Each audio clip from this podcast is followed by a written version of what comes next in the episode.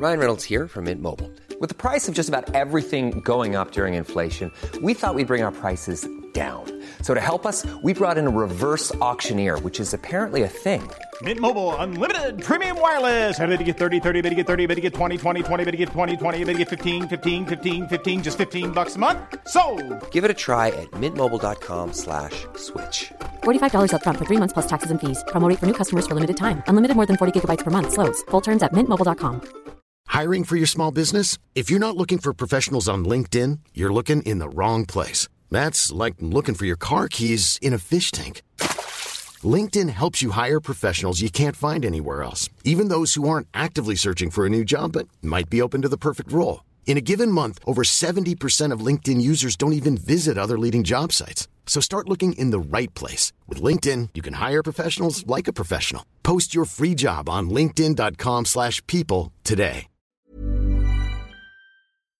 Cliffhanger endings are an almost sure bet at bringing the audience back the following week. A strong enough cliffhanger will see them rewatch the first part of the story as well, but the perfect cliffhanger will see Riker give Worf the order to fire. When they work, they really work. Writing reasons are the most common reason behind them, but actor disputes and studio interference are surprisingly common reasons as well. With that in mind, I'm Sean Ferrick for Trek Culture, and here are 10 production secrets behind these Star Trek cliffhangers. 10. The Adversary. The Adversary is a strong season finale, even though it was a last minute rewrite to close Deep Space Nine's third season. The changeling that infiltrates the USS Defiant warns Odo that his people have already invaded the Alpha Quadrant and that no one knew a thing about it. It's a chilling moment in the show and a dark ending to the third season. The writers, though they hadn't planned on it, ended up crafting the perfect note to leave the audiences on. Paramount Pictures had nixed the idea of having Homefront and Paradise Lost being the bridge between the third and fourth seasons, though the idea of changelings on Earth is present in all three stories. It's touched on in Way of the Warrior, with Martok demanding blood screenings before his meeting with Sisko and Kira. There is also a hint of John Carpenter's The Thing on show while the crew conduct their blood tests in the mess hall of the Defiant. The entire episode is a triumph, capturing the paranoia and tension that Homefront and Paradise Lost unfortunately would fail to manage in the middle of the next season. 9. Equinox. Star Trek Voyager's fifth season ends on a dramatic note, with the USS Equinox stealing a modified shield emitter, leaving their sister ship vulnerable. Multiple fissures open, with an alien flying toward and attacking Captain Janeway. It was established that a single touch from one of these aliens could kill, so it doesn't look good for her going into the season break. Kate Mulgrew was struggling with renegotiations of her contract during the season. She had recently married and was seeking additional free time from the producers of the show. Though this was dissimilar to Terry Farrell's attempts to become a recurring star, it rang some of the same bells. At one point, highly frustrated, she announced to a room full of reporters that she hoped Janeway would exit the series in a coffin. If negotiations went south, Janeway would have been killed off in the show, with Chakotay taking over as captain for the remainder of the run. However, the producers capitulated to Mulgrew's demands, which saw Janeway shrug off the alien's killer touch in the opening moments of the sixth season. While this was simply due to her contract being secure, it also went a few steps toward making her character look even tougher on screen. Number 8. Space Nazis? When all else fails, vampire space Nazis should make for an interesting ending. The third season of Enterprise raised the overall quality of the show. The Xindi arc was a daring move by the producers. They introduced a season long story, which was the first time that Star Trek had committed so many episodes to a single plot thread. The writing became darker, and the stories overall became far more intriguing. When the final episode of season, Zero Hour, arrived, there was a problem. Although the show was getting better, the viewers were dropping off. Cancellation seemed imminent. This, Connor Trinneer reflected on in the season 4 DVD extras, led to the decision to introduce a very confusing ending to the episode. With the Xindi and the Sphere Builder threats taken care of, Enterprise returns to Earth to find that Starfleet is not responding to any of their hails. Tucker and Mayweather take a shuttle pod to the surface, only to be fired upon by old style World War II era aircraft. The scene then cuts to a hospital tent where three Nazi officers look down at the burnt form of Captain Archer. Out of the dark, a vampiric face leans forward and the episode ends. Zero Hour makes zero sense on its own. Trinneer believed that the ending was included as a warning to the studio. It was so unsatisfying that, if the show was cancelled, fans would blame them for such a wildly left of centre plot to be abandoned. The show was renewed for a fourth and final season, one that saw this Nazi threat dealt with in the opening two parter. 7.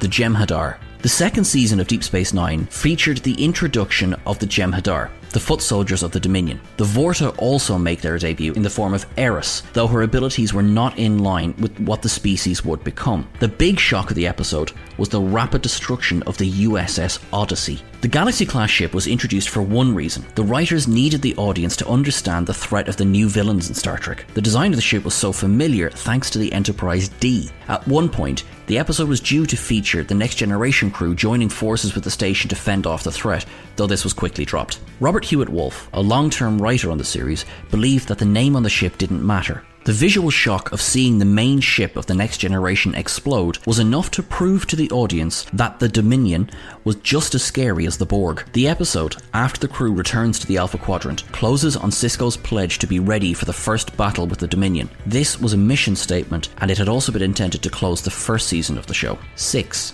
The Enterprise arrives. The first season of Discovery ended with the introduction of John Eaves' beautiful redesign of the USS Enterprise. It swoops into shot and pauses directly ahead of the Crossfield class ship, taking up the entire screen, before the episode cuts to black and the original series theme plays over the end credits. It was enough to drive the fandom wild, celebrating the return of the legacy ship and wondering what on earth was actually happening. It was a carefully planned ending, though, one that was effectively a way for the producers to guarantee that audiences would return for a second season. The story behind the first season of Discovery is still a little unclear. Bryan Fuller was hired and fired before the show was released, with budget reasons being among several cited. Gretchen Berg and Aaron Harberts would later be fired during the second season. The look and design of the show left many audience members cold, and the frequent downer episodes were described as not Star Trek. In what seems like a case of prophetic planning, the Enterprise had always been planned to arrive for the cliffhanger. This would lock interest while also teasing audiences as to Discovery's connection to the wider Trek universe. It was both a gamble and a failback. 5. Time's Arrow. The end of the Next Generation's fifth season sees Data's severed head discovered in an old cave under San Francisco. This leads the Enterprise to the Devidian system, where Data is thrown back in time to the 19th century on Earth. By the episode's end, the rest of the senior staff go through a portal in an attempt to find him, which is where the story is put on hold. This was created as a way to remind audiences that the show was definitely coming back for another season. Deep Space Nine was about to launch, and a lot of media attention was focusing on that. Producers worried that the Next Generation would face a viewer drop off if they didn't give the audience something solid to return for. The entire main cast were stranded in the past, with Data's head seemed to be a fixed point in history. Guinan compelled Picard to go along with the away mission, or the consequences would be dire. Along the way, Samuel Clemens began to realise that something wasn't right with the pale skinned man in the hotel. The cliffhanger was a triumph, and the audience returned, joining the Enterprise for its final two seasons. 4. Homefront and Martial Law. The grim ending of Homefront, showing Starfleet officers appearing fully armed on the streets of New Orleans, was a misdirect on the part of the producers. They wrote the first part of the episode to build up to an all out assault on Earth, then revealed in the second part, Paradise Lost, that this was never coming. As an idea, the end of the episode works. However, this cliffhanger is a far cry from what it was supposed to be. Initially, it was designed to be the third season finale, which we addressed earlier on the list. Toward the end of the third season, the producers changed their minds, pushing these episodes out. Then, between the end of season 3 and the beginning of season 4, the showrunners were instructed to do something big leading to the Way of the Warrior. This robbed Homefront and Paradise Lost of the budget required to execute this plan. Homefront ends with barely six or seven officers standing on the street instead of the dozens of soldiers that had been planned. Paradise Lost didn't fare much better, although the battle with the USS Lakota goes a long way toward raising the visual spectacle. Showrunner Ira Steven Behr lamented how this two-parter ended up, keeping a little post-it on his desk for years that simply read, Remember Homefront Paradise Lost. 3. Basics. The second season of Star Trek Voyager came to a close, with the crew marooned on a barren world by the Kazon and Seska, who stole the ship. While Basics would serve as the coda to the Kazon storyline and also become the last main appearance of Martha Hackett as Seska outside of the holodeck or time vortexes, it was at its heart something much simpler. It was a dare by outgoing executive producer Michael Piller to himself. He wanted to see if he could one up himself after creating the best of both worlds cliffhanger. The idea of having the crew at the mercy of this volcanic world was an instant draw for him, which led to the name of the episode. It was Voyager's people going back to basics, with no advanced technology to help them out. They're also left in a position where they've no hope of retaking the ship, which, for all they know, has flown away for good. The second part of the episode was a strong season opener, delivering on the premise, arguably better than the second part of the best of both Both Worlds did. Voyager's third season saw an overall rise in the quality of the show. 2. Call to Arms. Deep Space Nine's fifth season ending was that fantastic shot of the Joint Federation and Klingon fleets turning to attack the Dominion forces. The shot was incredibly popular with viewers as it felt like a real rallying cry after the defeat of the station. The problem was that it was not exactly what was written. Ira Steven Behr wanted the last shot to be the Defiant and the Rotarran joining the fleet and continuing on their journey. However, the effects house went rogue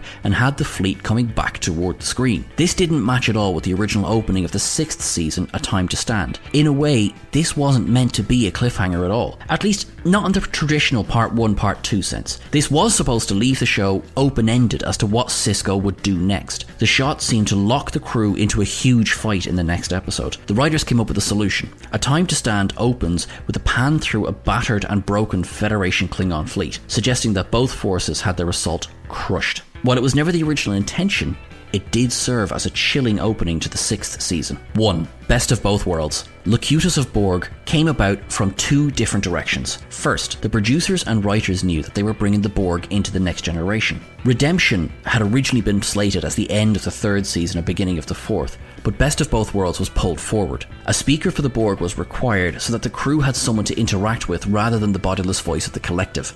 The second reason for Locutus' creation was a directive from Paramount Pictures itself. Throughout the third season, negotiations between the company and Patrick Stewart had continued to the point where the studio worried that it may never be resolved. Therefore, an ending had to be written that would see Picard removed from the show. The closing moments of The Best of Both Worlds are frequently cited as some of the most tense in television history, along with being one of the greatest cliffhangers ever made. There was such a large degree of honesty in the actors' performances in that scene, as none of them truly knew what the next season was going to bring to the show. Thankfully, though, Stewart signed on, and Locutus was saved from the collective in the second part of the story.